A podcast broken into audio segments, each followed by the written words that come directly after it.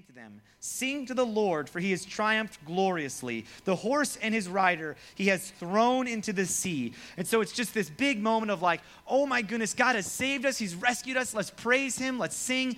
And I feel like that's a lot of what we do at Easter, right? Like it is a party in there. And we remember Jesus and his sacrifice on the cross and the fact that he walked right out of that grave. And it's just like, this is amazing. This is crazy awesome. And that's why it like, it, I don't know if I've ever seen it more hype in the main room than on Easter. Like it's people are clapping, which like we I don't know why we struggle to do that. It's like I don't know if I can clap my I don't know, and and it's funny and but like we were people were getting after it, and it was awesome. So then now watch this. This is the verse that's up on the screen. This is Exodus 15, um, 22 through 24. This is literally right after they have been led out of Egypt, out of slavery the, the angel of the Lord passed over them. They've walked through the sea. They've seen miracles. Here we go. Then Moses made Israel set out from the Red Sea, and they went into the wilderness of Shur. They went three days in the wilderness and found no water. When they came to Marah, they could not drink the water of Marah because it was bitter. Therefore, it was named Marah because it means bitter. That's just that's for free. Here we go. This is this is important though. Listen to this, verse 24. And the people grumbled against Moses, saying, What shall we drink? Let me read that again. And the people grumbled against Moses, saying, What shall we drink? Okay, hold on, time out. You just watched God open the sea. It split in half. That doesn't just happen. And now they have just, literally just finished singing and dancing and praising. And then after a couple days, after three, they go three days into the wilderness. They can't find water. And already their hearts have turned into this kind of grumbling mess where it's just like, what are we going to do? What do you mean, what are we going to do? Haven't you seen what we, this is crazy. And I want to say, how many of us, so right, we're like we're literally one week after Easter, where we celebrate the, the life, the death, and the resurrection of Jesus. And it's like, that was amazing. That's awesome. And we're so excited. How quickly do we forget what God has done for us in our own lives, the things He's taught us, the things that He's shown us? That's where Israel finds themselves. Let's, let's continue on. Um, skip ahead just a, a couple verses um, into chapter 16. Spoiler alert, in the last couple of verses, God provides water for them. He does that. 16, verse 2. This is after they've, they've set out again. The whole congregation of the people of Israel grumbled against Moses and Aaron in the wilderness. And the people of Israel said to them, Would that we had died by the hand of the Lord in the land of Egypt when we sat by the meat pots and ate bread to the full. For you have brought us out here into this wilderness to kill this whole assembly with hunger. Okay, hold on. Time out. Do you see what's happening here? Like, it has not even been that long since they have seen God rescue and save them. They grumbled the first time about water. God gives them water. And now they're out there and they're like, oh, I'm hungry. How many of you that's like every day when you get picked up and you drive home from school? That's like, yeah, okay, that's most of you. That makes sense. It's like 3 o'clock and you're like, you just had lunch at like 1.30 because lunch is absurdly late. And it's like 3 o'clock you're like, but I'm hungry. Uh. Here's the thing. Let me tell you this. Leland, my son, um, again, two and a half years old, we give him breakfast. This kid eats like a champ, all right? The other day, it was Monday, he had a banana, like a full banana. I made him two eggs, put some cheese on it. He had a bowl of yogurt and a granola bar, and then he ate like half an orange. All right? This kid can't eat. He literally asks to be excused from the table, which I'm pretty excited about. He goes, Can I be excused? And I'm like, Yes, yes, you can. We had a great breakfast. He walks over to the pantry and looks at me and goes, Snack? no! We just finished eating. What are you doing? Like, here's this, here's this thing about us as, as human people. We have this thing, we have these things called appetites. Um, that like never go away. Like, how many of you after Thanksgiving dinner, you stuff yourself, you pass out, take a nap after lunch, and then it's like five o'clock and you're like in the fridge again and you're like, wonder what's in here. It's like, and after lunch, yeah, all of you guys, that makes sense. Like, after you eat Thanksgiving dinner, you're like, I couldn't eat another bite. And then, like, four hours later, you're like, maybe some Oreos. That would be great. I would totally, I'd be all in on that. All right? We have these things called appetites, which, like, we satisfy for just a little bit, and then that hunger or that thirst, those things come back.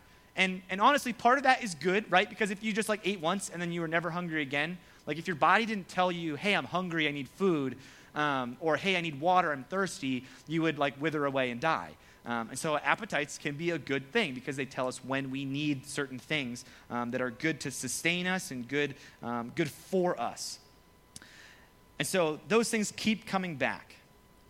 But here's the thing, too. Sometimes we, we have appetites that are a part of our lives that, that keep pulling us back to things that may not be healthy for us. Like, I legitimately have an appetite all the time for Oreos. That wasn't a joke. Um, I could eat a full sleeve, no, nay, a box of full Oreos if I did not stop myself. And it wouldn't matter how full I felt. It was, I would go through like a half a gallon of, of vitamin D whole milk and a full box of Oreos. Oh, man. I could just, every day, I could just eat Oreos because I have this appetite for them, right? Like it's sweet, it's, it tastes good, it, oh, and they have to be double stuffed too. They can't be the regular. People who buy regular stuffed Oreos, something is wrong with you, all right? I'm so sorry. I just judged you. It's happening, all right? So hold on, hold on. Time out, time out. That's right. I know. I'm sorry. But I have this appetite for Oreos. And in the same way, so listen up, guys, listen up.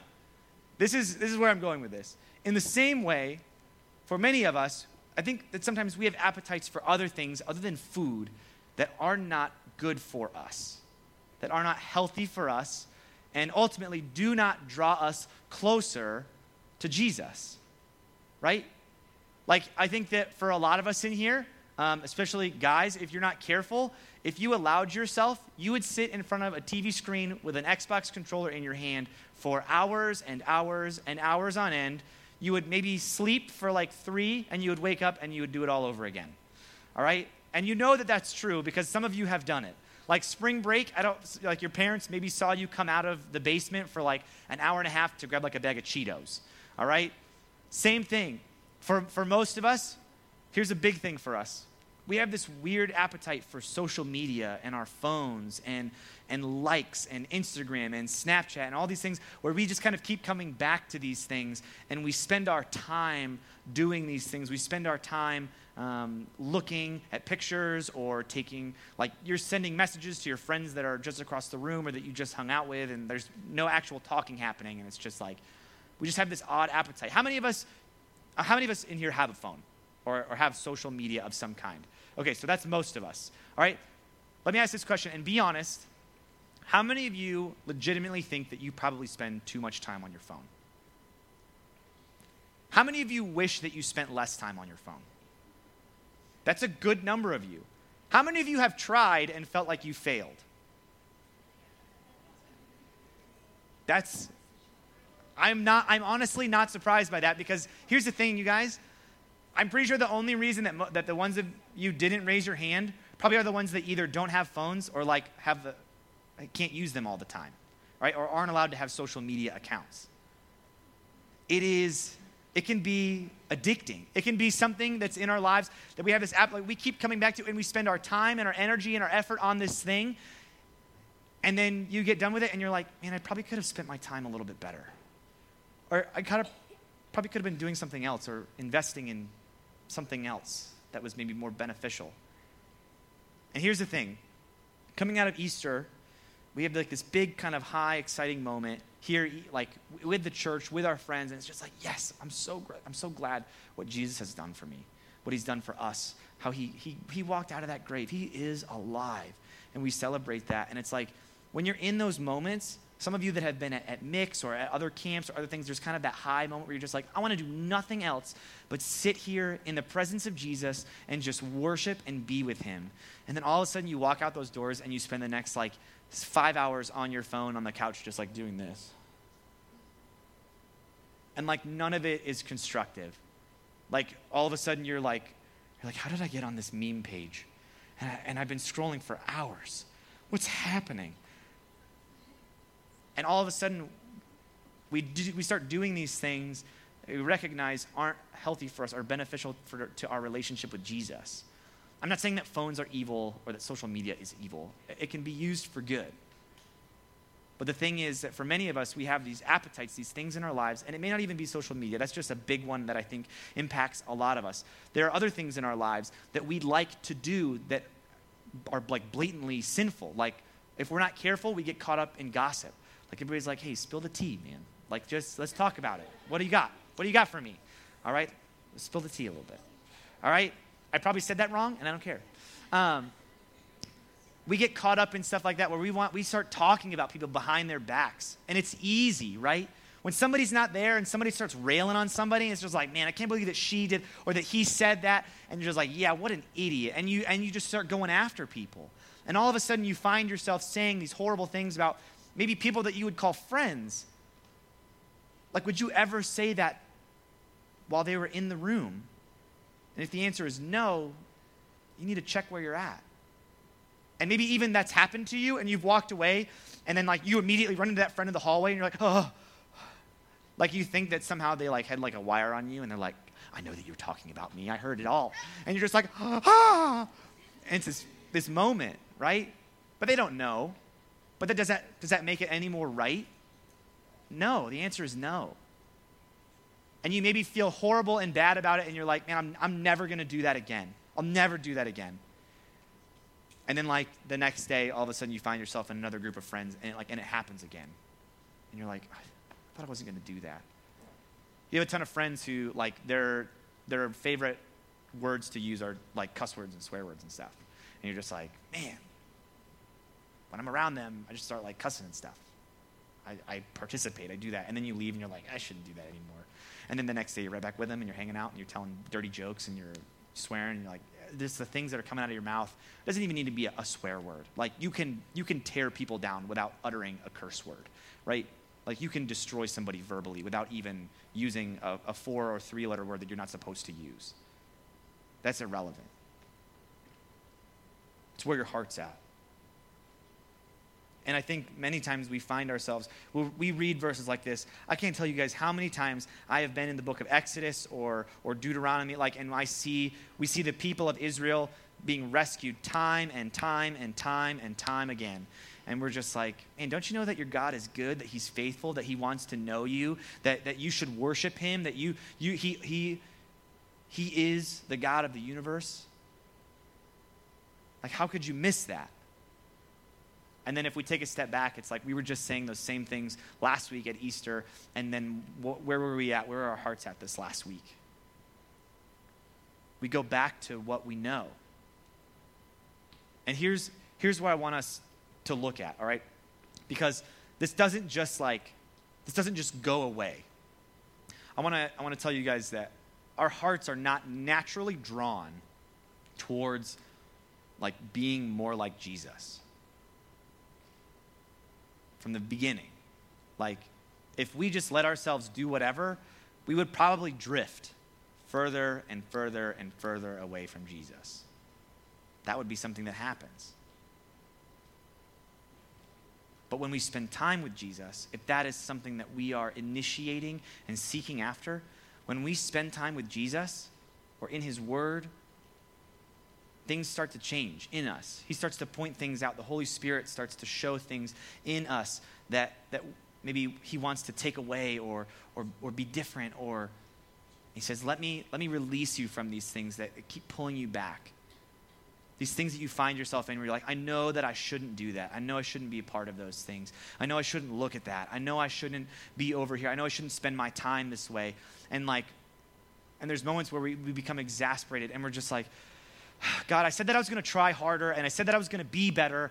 And, and I, and, I, know that I've promised you that like 18 times and I keep asking for forgiveness, but then I keep going back and I keep doing the same thing that I said that I wasn't going to do. And it, and it becomes this endless cycle where we feel this guilt and shame. And it's just like, and I'm just trying to be better. Like you're just trying to like hold on harder. And it's like, I just want to be a better Christian. I want to be a better person. I know that I should be. But there's no, like, how do I do that?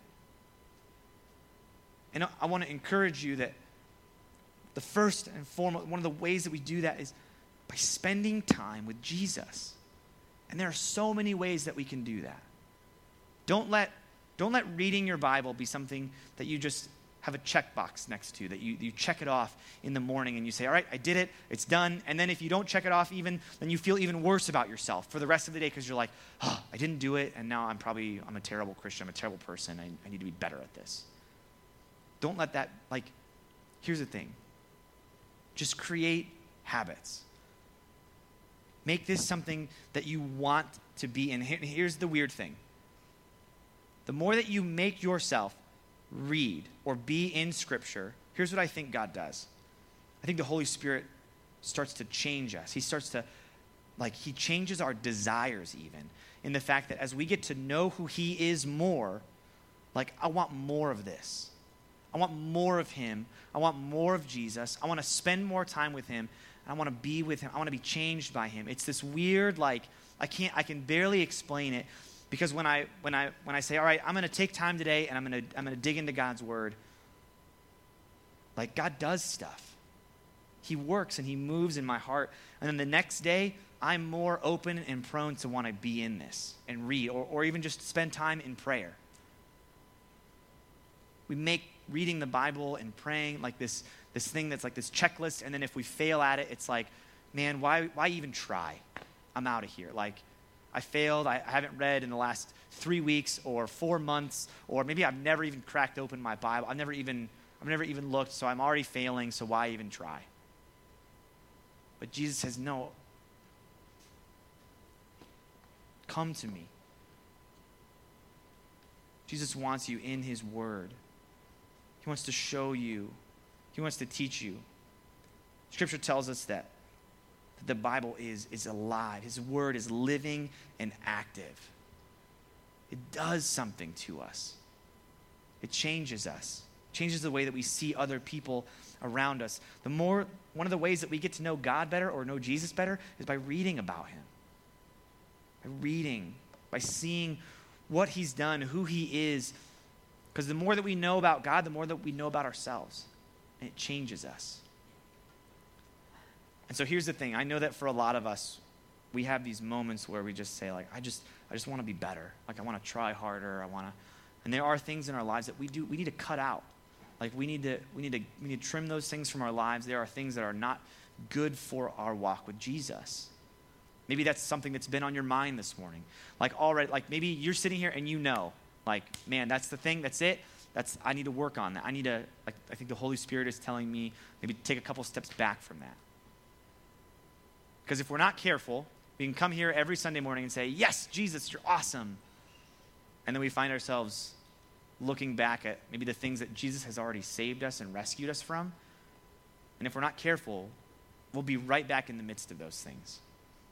And so here's the, here's the last verse that I have for us 2 Peter 2 20 through 22. Peter's actually, he's, he's talking about false teachers, these people who have known Jesus and, and then have, have walked away. He says, For if, after they have escaped the defilements of the world through the knowledge of our Lord and Savior Jesus Christ, they are again entangled in them and overcome, the last state has become worse for them than the first. Do you guys ever feel that way?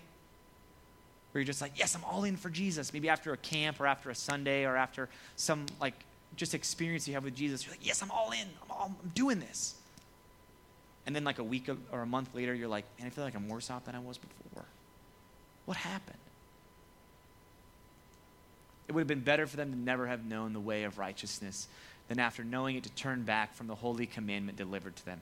And, and now he's talking here about like blatant, open rebellion of like, I have seen Jesus, I've seen God, and, and all that he has to offer, and I'm walking in this direction. All right? That's what he's talking about here. Verse 22 what the, what the true proverb says has happened to them. The dog returns to its own vomit, and the sow, that's a pig, and the pig, after washing herself, returns to wallow in the mire or in the mud. Like we have these moments where we're like, all right, Jesus, save me, rescue me, I'm clean, I'm yours, I'm all in. And then if we're not careful, we find ourselves back and so the, the title of, of, of this series has been Looking Back. And more than just like we need to remember what God has done for us, But I think sometimes, if we're not careful, Jesus rescues us out of certain situations or a lifestyle or different things. And if we're not careful, we'll kind of we'll turn our eye back and we'll say, maybe I do want that. And we and we go back to the thing that he's already saved us from. Watch watch your heart for that. And where are you at this morning? If we do if we do not take time to look back and remember what God has done, we, we quickly forget his goodness and blessing in our lives. That's why we do this. That's why we get together every week. That's why we celebrate Easter every year. So that way we remember what God has done. We see how He's working and how He's moving and what He's teaching us and all these things, and that changes us. It, it keeps us from going back to Egypt. It keeps us from, from desiring to go back to the things that kept us enslaved in the first place and helps us move forward and to look more like Him. So I'm going to pray for us. And as I'm doing that, again, just think through where, where are you at? How has He rescued you? What has He rescued you from?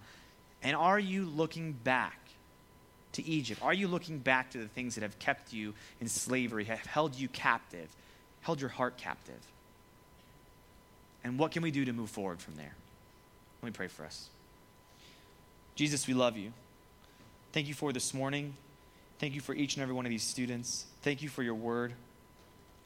Thank you that you call us to keep our eyes locked on you.